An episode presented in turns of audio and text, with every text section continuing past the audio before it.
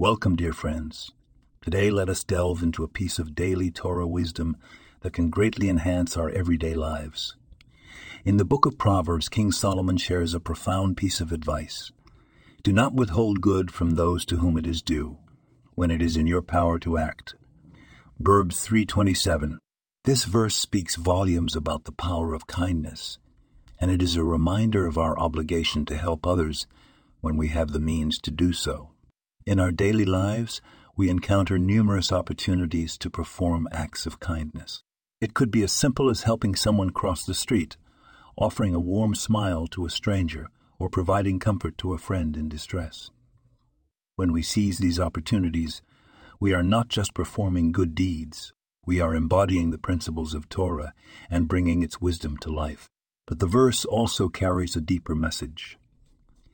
It tells us that when we have the power to do good, it becomes our responsibility.